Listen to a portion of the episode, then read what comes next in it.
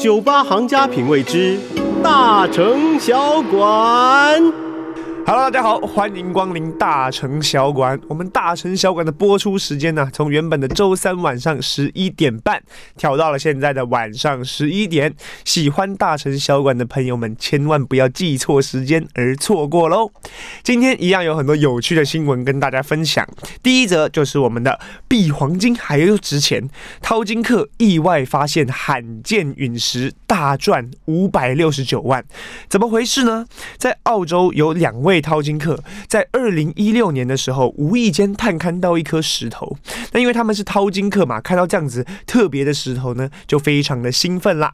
花了两个小时的时间，挖出了这颗二十五公斤的石头，并带到了澳洲的地球科学局去做检测。而这一测不得了啊，让科学家非常的喜出望外，证实这颗石头是四十六亿年前就诞生的陨石。那它的成分呢，是以铁陨石为主，目前上在地球啊，只有六颗这样子的石头。局方呢，最终以二十万美元买下了这颗石头，目前呢，展在澳洲的首都坎培拉这个地方。那这个石头呢，它不仅是真正的陨石，而且它是四十六亿年前诞生的嘛。在这颗最新的陨石发现之前，此前地球上只有五颗，有四颗在南极，一颗在美国。那这一颗将会是第六颗罕见的。叫做含有铁镍片，而且体积非常大块的陨石啊。那地球科学的这个博物馆的馆长呢，他也提到，很多民众呢常常会送石头来让我们做检验，但都是假的。但这次啊，这个这两位淘金客给我们看到的这颗陨石，我们一看到的时候就知道它一定是一颗相当巨大的铁陨石，所以整个局都感到非常的兴奋。而且呢，这个陨石当中含有非常特殊的铁镍片这样子的成分，它是富含硫硫化物的铁，是非常稀有的一种矿石哦。那这两位淘金客呢，也做得非常的棒。他们表示，如果将这颗陨石切成数小块，然后分别拿去卖的话，他们一定可以赚到更多的钱。但是他们都认为这颗陨石非常具有教育的意义，所以呢，就以二十万的美元呐、把它卖给了这个当局，让他们可以在这个呃澳洲去做展示，把这样子科学教育意义的这样子的一颗陨石留在了我们的澳洲。那目前呢，这颗陨石呢，展在这个澳洲的坎培拉。如果等到这个疫情解禁之后，大家有兴趣也可以去看看这个世界上仅有六颗的陨石哦。那今天呢，我们要讲到的英文单字就是 windfall，W-I-N-D-F-A-L-L。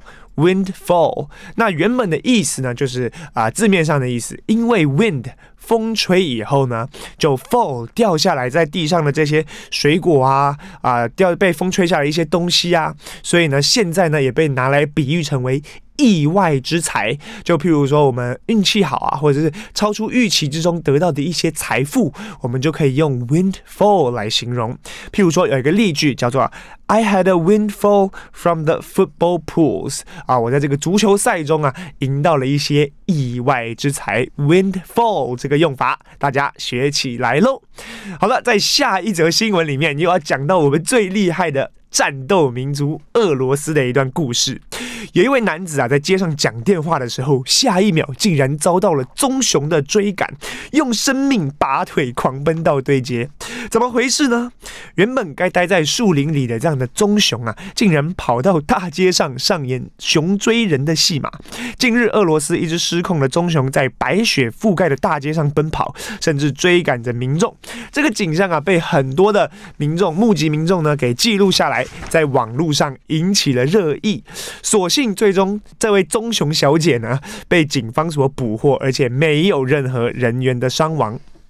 那在这个报道中提到，原本被攻击的路人呢，他只是站在大街上讲电话，然后呢，棕熊原本离他还有一段距离，但棕熊就慢慢的靠近他。慢慢的靠近他，双方对峙了一下以后，这个男子也是非常的不慌不忙啊。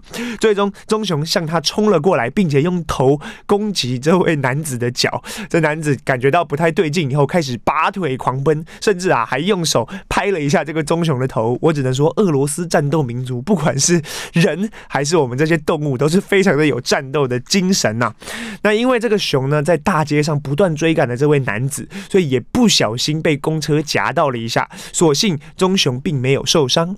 但这棕熊在大街上徘徊了将近一个小时以后，最后呢，警方接获通报，用睡眠针让它熟睡。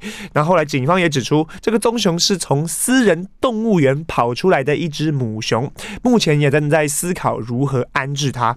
那有不少网友其实也很可怜这样子棕熊的遭遇啊，纷纷回应，希望棕熊可以活着，警方不要对它开枪，或是应该帮助它。返回丛林。以上就是我们很有趣的新闻。那既然讲到了我们的棕熊，今天我们就来介绍两个跟熊有关的成语喽。第一个就是我们的飞熊入梦。飞呢就是飞机的飞，熊就是我们今天讲到的贝尔熊，入到了我们的梦里面。飞熊入梦是怎么回事呢？在商朝末年的时候，周文王姬昌的手下虽然有不少才高八斗的贤人，但是还缺少一位。能文又能武的人作为辅佐，所以有一天晚上啊，这周文王睡觉的时候呢，梦见了一只有双翅的熊飞进了自己的怀里。那在呃商周那个年代，大家是很习惯去做占卜解梦的嘛，所以第二天呢、啊，就叫这个太史来占卜。占卜的结果说啊，哎呀，周文王你要赶快到渭水的北岸这个地方去打猎，你会打到的呢，不会是龙，也不会是虎，也不会是皮，而是你能得到一位。公侯，他将会是你天大的帮手啊！这周文王听到新这个事情以后啊，就非常的兴奋，带领人马来到了渭水的北岸打猎。结果果然就在那边遇到了姜尚，成为周文王很重要的辅佐喽。所以“飞熊入梦”这个成语就可以比喻君王。得到贤臣的辅佐，就是飞熊入梦，可以拿来形容的喽。那接下来第二个成语，我们要讲到的也跟熊有一点点关系，但是它可能是一个误用的由来。这个成语啊，原本叫做“老皮当道”。老就是很老，年老的老。皮这个字，我们稍微重点讲一下，它其实啊是一个作罢的罢，下面加上四点的这个火，也可以说是一个熊，上面加上了一个四，这样子的一个字呢，要念作皮。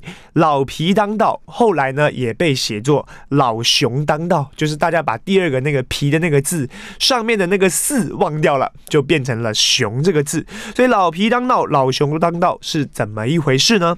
在北朝周将王皮这个人啊，率人修城，到晚上的时候都没有把这个城池给修好，将梯子啊留在了城外，因为在修东西嘛，就梯子就留在了外面，没有收起来。不料啊，就因为这个梯子被敌人进行了偷袭，隔天的清晨啊，这位王皮被屋外吵杂的声音惊醒，才发现哇，原来呢有敌人来偷袭了。这时候啊，他身上的衣服还没有穿，脚上的鞋也还没有穿，但是啊，就拿起。他的棒子非常勇猛的站在了外面。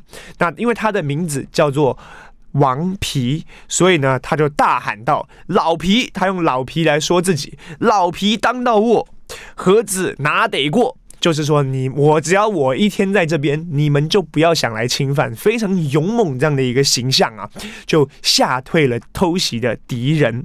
所以呢，老皮当道，也就是我们的王皮，他叫做老皮。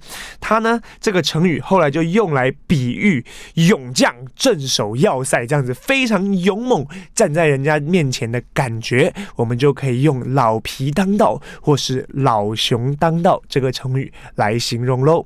那。以上我们刚刚讲到这则新闻里面呢，就提到了这个野生动物跑到城市里这样的一个状况嘛。那呃，这个状况当然在台湾比较少发生。我们每次做到相关的报道，感觉都是在俄罗斯。之前还有讲到男子徒手打死野狼的。那呃，就算真的在台湾出现了这样的状况的时候，请大家一定不要惊慌啊，赶快呢先走到安全的地方，不要去刺激动物，也不要有嬉闹或者是侥幸的心理，然后赶快通知当局。消防局或警方来做一个协助的处理，那这是对我们野生动物以及呢我们在现场的民众一个最好的一个保护，所以大家一定要注意自身的安全喽。好的，那在下一个段落里面呢，我们今天呢再来讲一些跟吃有关的事情。我们来讲一下最近的黄豆，它是不是价格飞升了？到底是怎么回事？那另外黄豆又可以做怎么样的利用？它又有哪些营养价值？我们们就在下一段来做揭晓。休息一下，马上回来。